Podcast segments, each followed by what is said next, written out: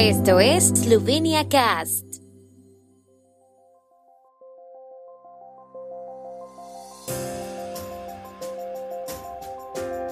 Noticias. Estas son las noticias de Eslovenia de hoy viernes 24 de febrero de 2023. Ministra de Exteriores de Eslovenia se muestra optimista con la candidatura eslovena al Consejo de Seguridad de la ONU. El puerto esloveno de Luka Koper obtuvo resultados récord el año pasado. Esquiadores combinados y de fondo se disputan hoy en Planica. Ministra de Exteriores de Eslovenia se muestra optimista con la candidatura eslovena al Consejo de Seguridad de la ONU.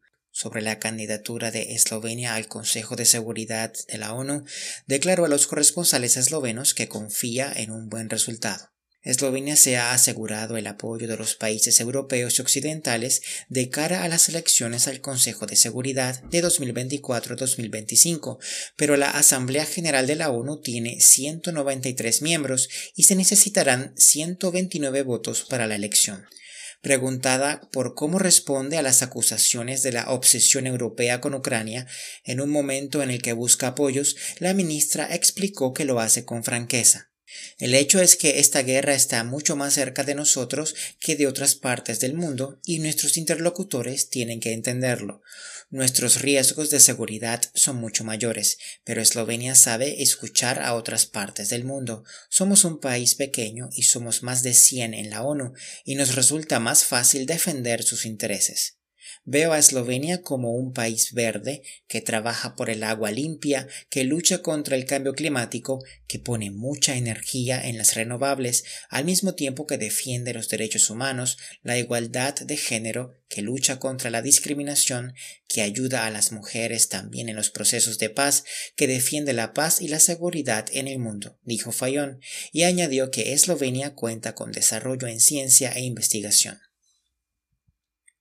El grupo Luca Copper generó el año pasado un volumen neto récord de 313.5 millones de euros, un 37% más que el año anterior. El beneficio neto se disparó un 133% hasta alcanzar la cifra récord de 74.2 millones de euros. El aumento de los ingresos se debió principalmente a los ingresos por almacenamiento, pero también a la subida de los precios de los servicios, el aumento de los volúmenes de manipulación de carga y los servicios adicionales.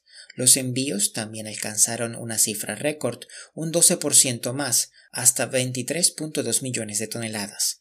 Por primera vez se manipuló más de un millón de unidades de contenedores en un año, concretamente 1.02 millones, un 2% más que el año anterior. Los transbordos de automóviles aumentaron un 22% hasta 801.000 unidades, la cifra más alta de la historia de este puerto esloveno. El Campeonato Mundial de Esquí Nórdico Planitza 2023 contará hoy con dos finales decisivas y la clasificación de los saltadores de esquí en colina media.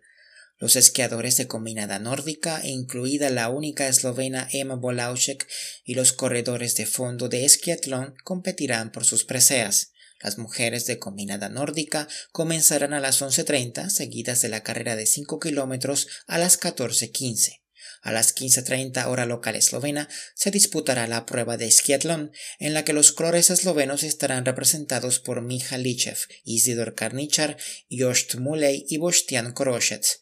Los saltadores de esquí realizaron ayer tres rondas de entrenamiento oficial en la colina central y las rondas de clasificación tendrán lugar a las 17.45 horas.